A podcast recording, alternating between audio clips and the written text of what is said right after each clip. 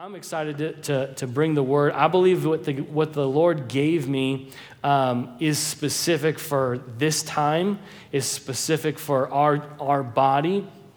And, uh, and I, I, recognize this. Uh, when I got called to do the Lord's work, um, I, didn't, I didn't come up with the idea of being up here. uh, you know, being a minister, being someone who speaks publicly. Um, I'm not a public speaker, if you will. I grew up extremely petrified of standing here talking to people. Uh, to the point where when, it was, when I was in high school, I would get so nervous that I'd start just saying sentences that didn't make any sense because I just I couldn't get out of my own head. And, uh, and it, it, God has a sense of humor because uh, here I am, right? And, uh, and, and so He's called me to do this. So I recognize this isn't my idea to be here. This is what the Lord's called me to do. I remind him often of that. Like, Lord, you need to, you need to give me something to say because this was your idea to for me to be here anyway. And, uh, and so he really, I believe, given me a word um, that's going to be beneficial to us. Again, Pastor Mark's talking about in this series that we've been in. If you've been coming the last several weeks, about he wants to promote us. The Lord is looking to promote us. That doesn't just mean in your job, that's talking about promote your life. He wants to give you some upgrades, He wants to increase His grace towards you. And, and I believe this is somewhat of a continuation where the Lord's helping us. He's helping us, He's helping us get upgraded. So you ready to be upgraded today? You ready to be upgraded in the Lord? Say hallelujah if that's you. Praise God, you are awake. Just kidding. um, you know, I was reminded in prayer about, um, about the prodigal son, um, that parable. If you guys, anybody familiar with the prodigal son parable? That's a third of you. I'll explain it. Um, I'll give you the condensed Pastor Doug uh, translation. Um, basically, the, the parable that Jesus was talking about was um, there was a father, he had two sons. Uh, his youngest son um, came to him and said, Father, basically, I want everything that's owed to me. I want my half of the inheritance, which is essentially communicating, You're dead to me, and I'm going to go and do my own thing. So the father obliged and said, Sure, I'll, here you go. Here's your half. See you later. Son goes out, says that he squanders his wealth, squanders his riches. And, uh, and, and then all of a sudden, a great famine falls on the land where the, where the son was. And, and he ends up getting this job with this guy who doesn't treat him well. He's, he's feeding uh, pigs. And he has this aha moment where, he's, where he realizes these pigs are eating better and living better than he is. And he's, he's remembering back to his life with his father. And he goes, You know, even the servants in my father's house are well taken care of and are well provided for, way more than I am here, I'll just, I know what I'll do. I'm going to go back to my father. I'm going to say, I blew it. I messed up. I don't deserve to be your son anymore. Just make me like one of your servants and just have me, um, have me live there.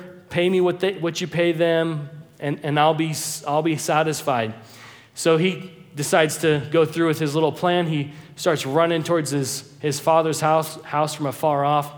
And the Bible says that his, his father sees the son and has compassion on him and runs toward the son.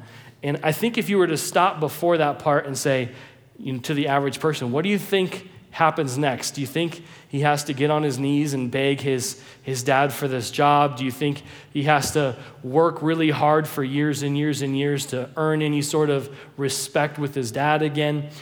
And I think it just goes so contrary to the way our natural human lifestyle and the way the world thinks, where the father drops everything, runs out to his son, says he drapes his arms around him. He says, Go get the robe, go get the ring, put it on the son, and, and restore him back to his sonship. And then go kill the fatted calf. We're going to have a party for, the, for, for his return. For my son was lost and now he's found, and they throw this amazing party, and he's brought back in almost as if he had never sinned against his father to begin with. You know, in that story, he's uh, in that parable, the son starts trying to convince the dad, I'm not worthy of this. I'm not worthy uh, just take me as, as your servant. And the, and the father just totally ignores everything he's saying. He's like, ah, you don't even know what you're talking about. You're back in the family. We found you, and you're, you've, you've returned home. I don't know about you, but that is my testimony. I don't know about if you can relate to that parable at all, but I experienced that. And I think many of us have. I think if you were to even kind of analyze it for a second, if you're born again, if you're saved, you've ran down the prodigal road, right? You've ran back towards the Lord, and all of a sudden you're embraced, even though you sinned against the Lord. Your story now is man, you've been given the ring, you've been given the robe, there's been a fatted calf slaughtered for you. Sorry if you're a vegan or something. Um, but there is, there is a party that's happened for you. You've been accepted into the house of God, into the family of God, even though you totally didn't deserve it. My, my, my story, I, when I was 18, I grew, I grew up in church. At 18, I didn't like say, Lord, I'm done with you. I just kind of said, I kind of wonder what the world has for me.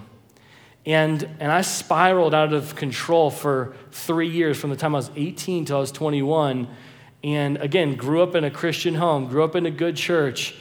And all of a sudden, I found myself spiraling to where I hit rock bottom, and rock bottom was pretty ugly for me. It, it only took three years, but I was doing illegal stuff. I was doing all sorts of things that I'm, you know, not really uh, proud of, even though, you know, we're not proud of anything, right? If you've been, been here for the last few weeks. But I was, I was doing some stuff that I knew was against what I was raised with. I was against what I knew in my heart to be right. And yet, the Lord, on, when I was 21, I was in the middle of a, of a situation that I had no answer to. And I was contemplating a bunch of decisions, but every decision was ended with misery, ended with not anything good happening. And I just cried out to the Lord, and I just said, Lord, and I was by myself. I didn't have any Christian friends or family around me. I was, I was isolated into, this, into the world, and, and, and I, I remember calling out to the Lord, and He answered me. And, and His answer to me was, um, Son, I've called you into my family. I've called you into my purpose, and I've set you apart for my pleasure. And at the time, I just, I just, I'm not, I'm not much of a crier. If anyone knows me, knows this. Uh, but I was weeping, and I was just amazed that God would want that. Why, I'm sitting here trying to convince God, God, you got the wrong guy. You don't know what I've done. You don't know, you know, you must, you must be mistaken here. And, and God just ignored me. just kind of like the father in the parable, right? He just ignored everything, said, No, I'm, you're, you're my son. I have a plan. I have a purpose for you. And, uh, and, and basically, he put the robe on me, he put the ring on me, and I started having a real relationship with the Lord at 21. It hasn't ever stopped. And, and I'm, I'm so, I, I can tell you, my life has gone from misery, f- poverty, not being anybody, not being, not, not being uh, provided for, to all of a sudden, life is good. Life is not only good, but it's an adventure. It's exciting when you're living in the, in the way of God, if you're, when you're doing things His way and you're living in relationship, man, life gets really, really good. And, uh, and praise God that He's so merciful to, to come seek you out. Seek you out when you're down. Seek you out when, you're, when, you, when you've hit rock bottom. Amen? And so that's, that's some of my testimony. When I was, when I was again praying about the message, the picture that the Lord showed me was this prodigal son coming back into the, into the family of God, or, you know, that's what the parable is about, the father being the father God, and the son returning, having this celebration, wearing the robe, getting the ring. But then over time, the son kind of says, you know, I think I got things figured out pretty well. I'm not going to depart from God. I'm not going to depart from my father. I'm just going to like move next door. I'm going to move maybe two doors down. I think I can do this thing on my own. And you might be saying, well, you know, what, what's wrong with that, right? I mean, eventually, in, in the natural world, we all eventually move out of our parents' house, right? Well, is that something we do in, with God? Is that something that we ever move out of His house, if you will? Uh, by the way, answer just to kind of give you the to, to, spoil it spoil it a little bit the answer is no we do not leave the house of god we are called the children of god and we are designed to stay with the lord and so um, i think some reasons we we leave that place of acceptance that place of where we're fully relying on the lord is because we kind of get this teenager mentality eventually right this teenager mentality is like this like I got this figured out. I know what I'm doing. I know, I know enough.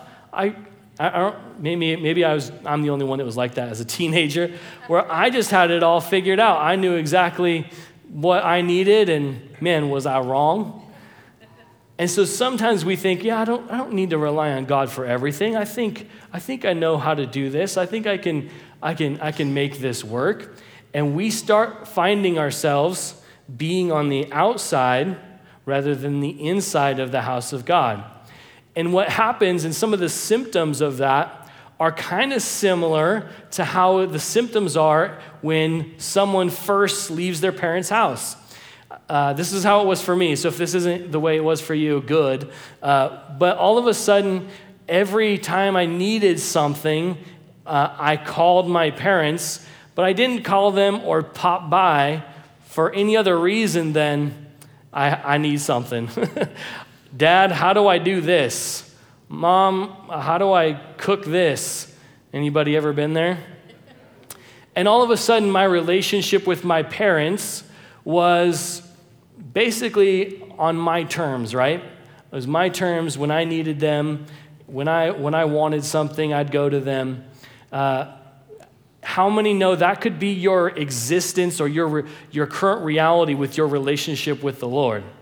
If that's your relationship with the Lord, where, you know, I'm going to pop by when I need something, I'm going to come, I'll, call up God, Lord, I need something. Rather than it being a, something that you continually have conversations and you're continually fellowshipping with the Lord on a regular basis, it's just that every once in a while, yeah, yeah, I, I kind of just need help in this one area. Maybe I'll just, maybe I'll call God. You know, it's like, it's like the whole, um, it gets so bad that it's really come to this we have to pray. It's horrible. Things are going so bad, we just have to pray. And so we get into this mentality where we think we got this thing figured out when we really don't. You know, ignorance is one of those things that you can find yourself in and not even realize it. I mean, could, can we all agree that we are all ignorant of something? To some degree, we're all ignorant in some way, right? Standing before you, I am still a man that is learning a lot and needs to learn a lot because I have a long way to go. And I think for all eternity, we're still going to be maturing and developing and, and learning. If you think about God being an infinite God, you're never going to know everything about him.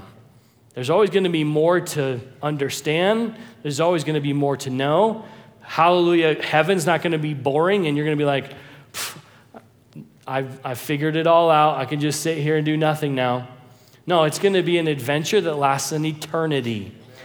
And so, you know, ignorant, there's no more, um, there's nothing more ignorant than being unaware of your own ignorance, right? There's nothing more ignorant than that. You, we've all known that person, right? The person that knows the least about a subject, maybe is the most uneducated or the most unintelligent person in the room, and they have the most to say, right? Like, dude, you, you don't even know what you're talking about here. And, and, and I think that's a requirement to run for Congress. But, um,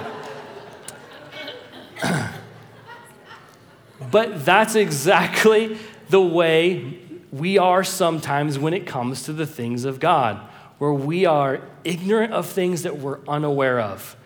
And, and so what happens is we, we start being self reliant rather than relying upon the Lord. And we think, oh, I can just be, I, I got this on my own. I think I'm doing fine. When really the Lord's like, dude, you need my help to breathe.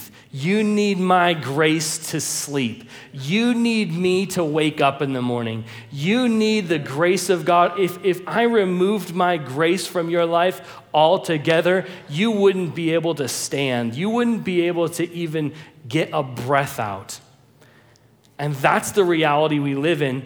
But we kind of have this, no, I got this, I got this thing figured out. And so we start departing from, from dwelling in the presence and dwelling with, with the Lord. And so, um, you know, in our culture, uh, there's also this mentality. This might be another reason why you might leave the house of the Lord, um, where, where we want to be in charge. I don't know about you, but I don't like anybody telling me what to do. When I was, when I was just out of high school, I couldn't wait to move out. Why? Because I wanted to be the man. I wanted to be the one in charge. I didn't want anybody telling me what to do and how to do it. I wanted to make the rules.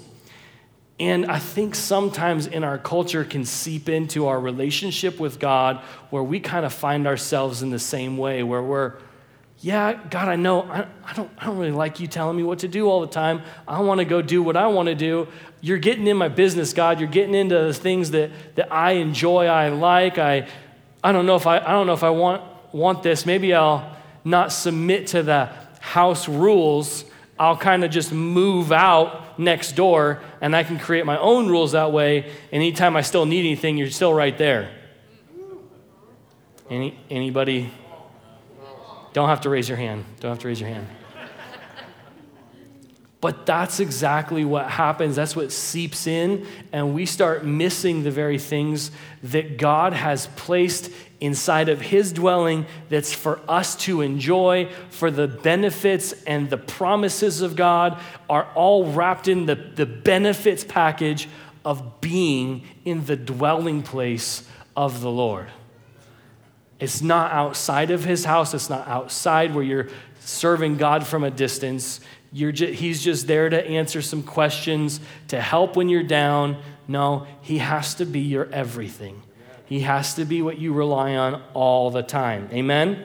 I want to read some, some things that King David had to say about dwelling with the Lord and his thoughts. You know, he, he was a man that was called a man after God's own heart and, and he, had some, he had some insight and some wisdom into this subject. Psalm 27 4, I'm just going to read them real quick. They're going to pop up on the screen here. It says this One thing I have desired of the Lord, that will I seek, that I may dwell in the house of the Lord all the days of my life, to behold the beauty of the Lord and to inquire in his temple dwelling in the house of the Lord, some have some can some think, "Oh, that must be you're at church all the time." That's not what David's talking about. Also some some have said this, "Well, dwelling in the house of the Lord isn't that like what you do when you go to heaven?" You know, Jesus said, "My Father's house has many mansions. I go to prepare a place for you." Isn't that what that's talking about? David's saying, all the days of my life. He's not talking about some future existence. He's talking about present tense here on earth, all the days of my life. I'm going to dwell in the house of the Lord. What does that mean? Does that mean, does that mean David was living and sleeping at the temple? Nope, that's not what he was doing. He was staying in the very family under the, under the headship of the Father, and he was there continually he didn't leave. He was, a, he was a part of the house of God. And he says, I'm never leaving. I'm never going, I'm never moving out. I'm never going to go move to the house next door. I'm God, you're my father. I'm your child, and that's it. Amen. Psalm 26, 8, David said this Lord, I have loved the habitation of your house and the place where your glory dwells. More popular verse here, Psalm 23, 6.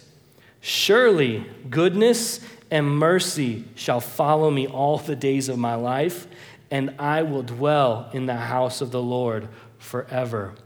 You know, the goodness and the mercy of God following you. By the way, that's a really cool picture if you think about it. Mercy means this that you don't get what you actually deserve. All those things that, you, that we've done that we deserve a bunch of negative things, that's not gonna, not gonna be you. That's walking around chasing you, following you, right? Where does that happen? That happens in the house of the Lord, where you're, when you're dwelling in the house of the Lord. Those two things are connected. If you want goodness and mercy to chase you, you need to be in the right location. It's not gonna, it's not gonna go around following you around out in some place where you're running away from the very dwelling place God created for you. Uh, I looked up the word dwell in Scripture, this word that keeps repeating itself to dwell. Um, it's translated quite a few other ways in Scripture as well. I want to read some of those other words that are picked out in Scripture. One's abide, to remain, to continue, to tarry, which is like to wait, and to endure. Where, where should we wait? Where should we stay? Where should we remain? Where should we be planted? Where should we not wander off? We should stay in the house of the Lord. We should stay in his presence. We should stay under his headship. Amen? Amen. Hallelujah. You know, I, I, I think of believers and believer, you know, maybe you're sitting here and you're finding yourself in this current situation, what I'm describing regarding, you know, having moved out of your parents' house and that's kind of your relationship with the Lord now. Does that happen intentionally or is it more of a subtle thing? I think, I think most believers find themselves all of a sudden they were like, yeah, I remember. I remember being God being everything. I remember when I got saved and it was like, this was so awesome. What happened? What, what took place? Well, I think sometimes apathy sets in where, where we just become okay with things not being okay. And, and also, we start, we start just subtly making um, decisions, right? These decisions always have consequences. We start making decisions that, that are all of a sudden we're packing our bags. All of a sudden we're looking for, I wonder what this is like over here. I wonder what this house is like. I wonder, and we start doing these things not intentionally, but we do them subtly, and we just start wandering. We start wandering off and start making roots in other places. Uh, what that looks practically, what that looks like in, in real life, is just someone who's, who's not 100% there with the Lord. They're just, oh yeah, God, you know? You're walk, going throughout your day, oh yeah, should I, yeah, there's that, there is God out there. When He's sitting inside of you, He's never left you, He's never, he's never forsaken you. He said, I'm going to be with you till the end of the age. He said this uh, that there's nothing that can pluck you from my hand. He said, Nothing can separate you from my love. And yet we're like, oh yeah, how come I haven't even like given him another thought? And I don't even know how many days. It's because we're not doing things intentionally. And when you're not intentionally staying in the house of the Lord, we subtly just drift away. It has to be something we do intentional.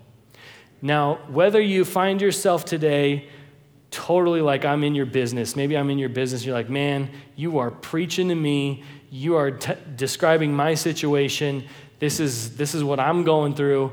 Maybe that's you. I have some remedies on how to get back. How do you get back and stay in the house of the Lord?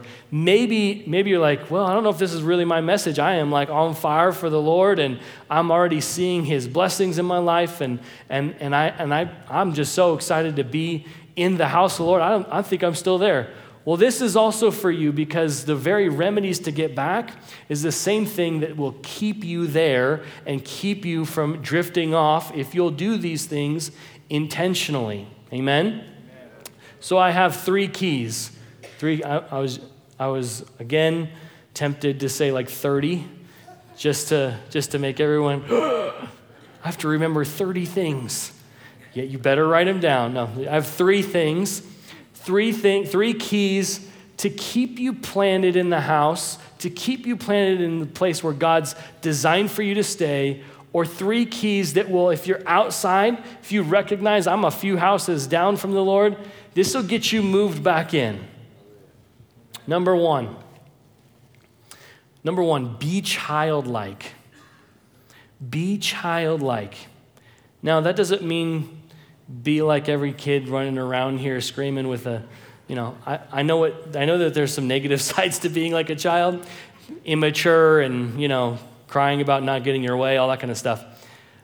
But there's aspects of being childlike that get you in with God that nothing else can get you. Um, this verse here, Jesus is talking about this very same subject in Luke 18 uh, 17. He said this He said, Assuredly I say to you, whoever does not receive the kingdom of God as a little child will by no means enter it. This word kingdom of God here, this phrase, is essentially the same thing as the dwelling place of the Lord. It's the house of God. Kingdom means what? King's domain. It's God's domain. Where's that? That's his house, that's his, his family. How do you enter it? You must enter into this domain as a child. You can't come in thinking you got everything figured out. You have to humble yourself. Kind of a resounding message that's been happening for a while now. And you have to say, Lord, I don't have it all figured out. I need your help for everything. I need you to help me breathe. I need you to help me uh, go to work. I need you in my marriage. I need you to, to be a parent. I need you in my schooling. I need you in everything. I need. So basically, you're doing this. You're saying, I don't know everything. I'm like that ignorant teenager that doesn't really know everything and I need to be in your presence. I need to be in a place where I'm constantly looking to you for my sustenance, I'm constantly looking to you to bring to pass everything that I need in my life. You know, I, I think of, of a child also, um, children are so innocent. And when, when, a, when a child runs to their parent, um, they don't, they're, a, a child's usually not tucking his tail between his legs, if you will. A child runs to his, to his if, you're, if it's a good dad or a good mom, uh, which our father's the best, right? We, we just jump into his lap. We just run and just spend time in fellowship with him. My kids, you know, my, my, both, I've, I have two kids. I have a son that's six and a daughter that's eight. And and I feel like I'm one of those dads that I really enjoy spending time with my kids. I really do. But no matter how much time I spend with them, they are constantly, Dad, let's go do this. Dad, come on, let's constantly wanting my attention and constantly wanting to, to be with me, to play with me, to, to just enjoy time with me. Isn't that the picture of how we should be with our Father? The good news about our Father, He's got all the time in the world. He's, ne- he's, he's never too busy for you. So He's always available for to, to, to play, go throw a ball with. Obviously, these are metaphors, but he, he wants, to, he wants to, to be just your father, you to be his son or daughter, where you're just enthralled with him. You know, isn't it cool as a parent, like you see your kids sometimes, like, Dad, I just want to I want to wear the, what you're wearing. I want to do what you're doing. I want to be like you. It's and and when you're when you have a father that's good, you know, you want to be like them. And again, this is how we enter into the house of God. This is how we stay there. God, I want to be with you and I want to be like you. I want to think like you think. I want to dress like you dress. And that's, that's how we get ourselves back into the place of our existence where we're living in the, in the will of God, where we're living in the benefits package that He's provided for us. Now, number two, I'll have to explain this one after I say it. But number two is this keep the gospel powerful. I'd be like, well, what does that have to do with anything? Keep the gospel powerful. Let me read a scripture to you. 1 John 2:24. Therefore, let that abide in you which you heard from the beginning. If what you heard from the beginning abides in you, you also will abide in the Son and in the Father. What's the thing that you heard from the beginning? Where did your walk with the Lord start? It started with you hearing a message about the goodness of God, about Jesus dying for you, about your sins being washed away. You heard the prodigal son message, right? You heard that and you said, that sounds almost too good to be true, but if that's what the Lord's wanting for me, man, I, I'm, sign me up. Sign me up for that. I get to be spared of every of the punishment of every wrong thing I've ever done. I get to be spared of a life separated from God in a place called hell. I get to be into, a, into the presence of God for eternity in a place called heaven. Let this message be powerful in you for you to stay planted in the house of God. I see this too often. This is usually one of the signs of a, of a believer backsliding. Someone who's stepping out of the house of God, someone who's okay packing their bags and moving three doors down, is this their salvation, it's kind of just not that big of a deal to them anymore. Yeah, that's cool. I got saved, I guess. I mean, yeah, I got forgiven. That's awesome. Do you realize what God went through to, to, to save you? Do you realize what you've been saved from? Do you realize what God put inside of you when you were born again and you got basically raised from the dead from the inside out and literally heaven came down to reside inside of you? Do you realize that that you were doomed for eternity. Your sentence was written out, and someone came along and said, You know what? This sentence, this, this punishment that you've deserved, I'm going to take that for you. And if that is not real to you, if that's not passionate inside of you, you're drifting away. And it's usually one of the first things that happens to a believer that starts saying, like, yeah, maybe I won't go to church. Yeah, maybe, maybe I don't need to spend time in prayer. It's like, well, you don't even, you're not even appreciative of the thing that's been purchased for you at the cost of bankrupting heaven.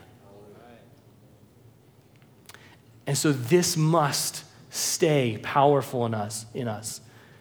1 Corinthians 1:18 says this, "For the message of the cross is foolishness to those who are perishing, but to us who are being saved, it is the power of God. What's the power of God? The message of the cross, the gospel, the, the very thing that got you born again, your story of redemption, your testimony, it's the power of God to us who are being saved. Soon as we start diminishing it as less than that, we start we start turning into the way the world thinks. Eh, oh, oh, whoop-de-doo. Whoop-de-doo. This is it, guys. It doesn't get better than this. This is as good as it gets, and it's amazing. And if you're not seeing it that way, you're deceived. Amen? So, for us to stay planted, for us to be in the house of the Lord, for us to not be drifting and backsliding back, salvation's got to be paramount inside of us. It's got to be like top shelf level of excitement. You know, we talk about, sometimes we talk about evangelism, right? Like, let, us teach about evangelism. Let's tell you the one, two, threes, how to get someone saved, uh, how to pray the prayer, how to, how to do this. Listen, if the message of the gospel is just a ho hum message to you, evangelism will never work for you. Evangelism actually is a fruit of this message being something you are so passionate about, of your salvation being so real to you that you can't stop talking about it. When you're excited about something, you talk about it, right? If you're if you bought that new car, if you are planning some trip, if you got, you know, some new for single people, some new love interest, right? Some person like, ooh, this is exciting. You can't get it out of your mind. You can't stop yourself from, man, I just, in conversations, can't help, can't help but bring it up. The gospel is designed to be the same.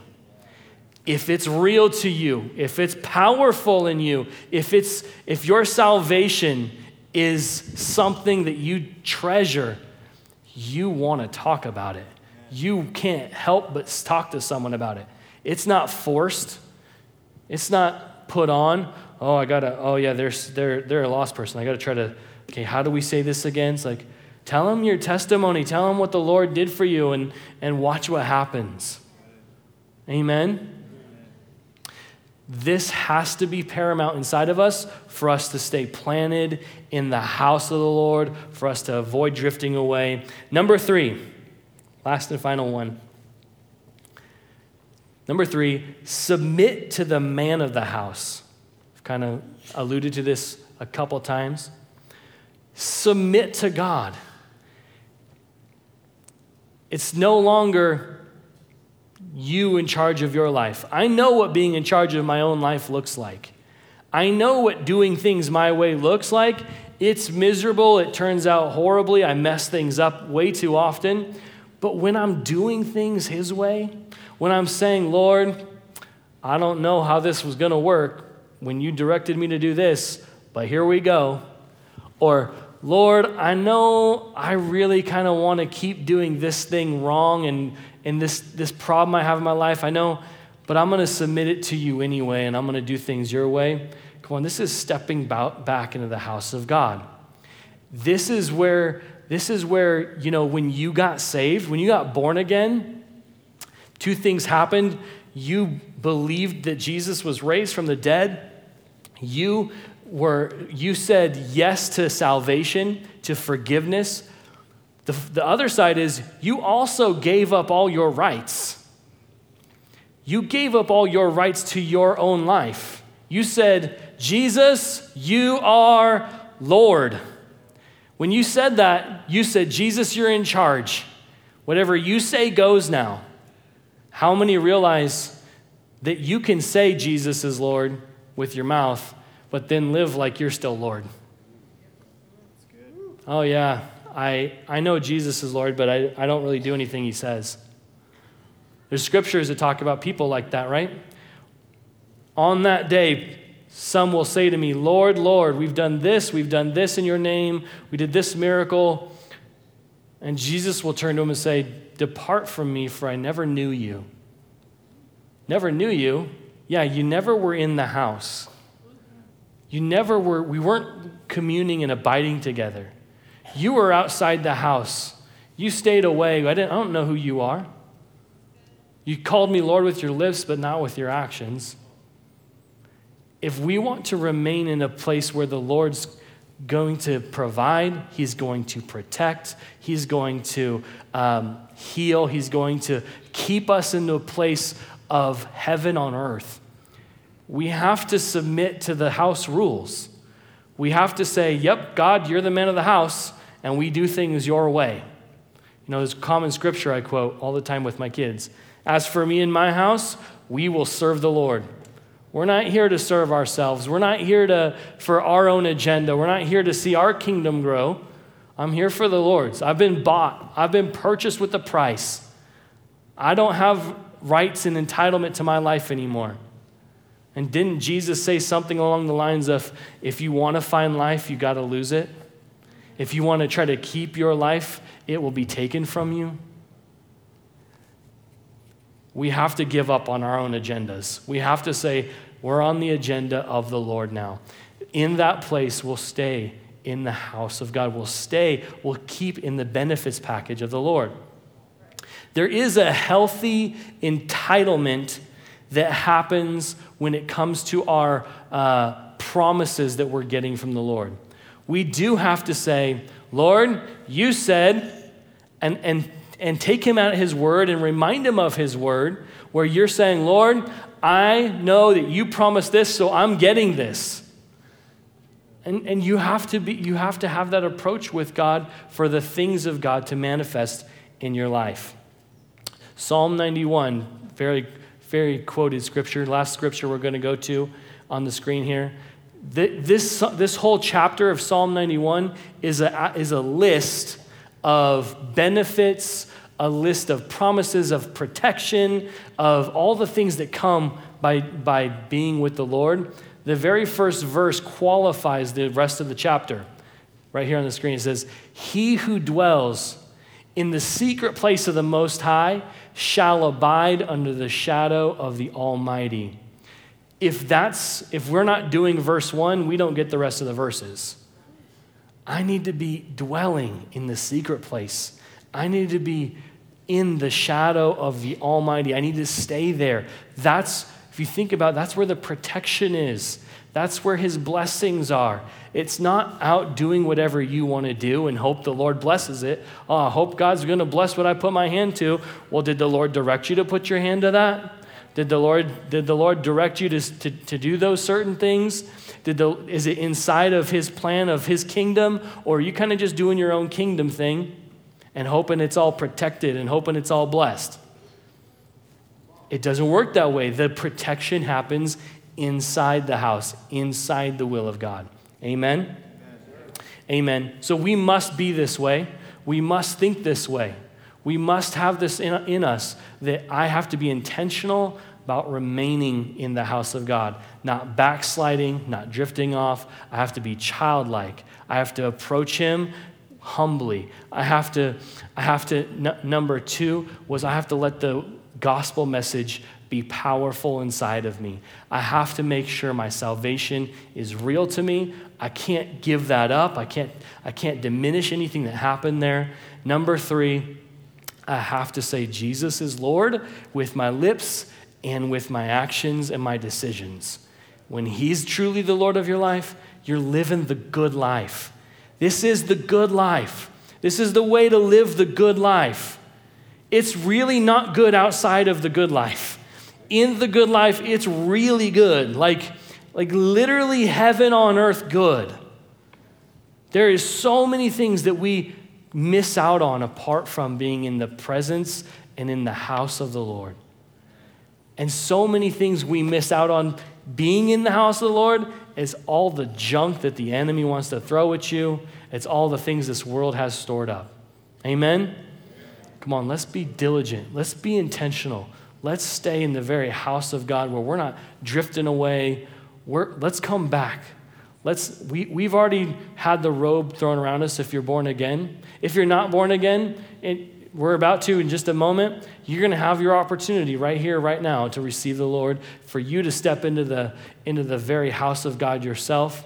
But if you are, Let's stay there. Let's remain, dwell, continue. All these words, you have to be here intentionally. It's not some place that you just find yourself in and, and you kind of just roll about and all of a sudden you're drifted out. Amen. Glory to God. Amen. Let's pray. Father, we thank you for your presence in this place. We thank you, Lord, that you're helping us go up. You're upgrading us. And in this house, in this place of dwelling that you've kept us,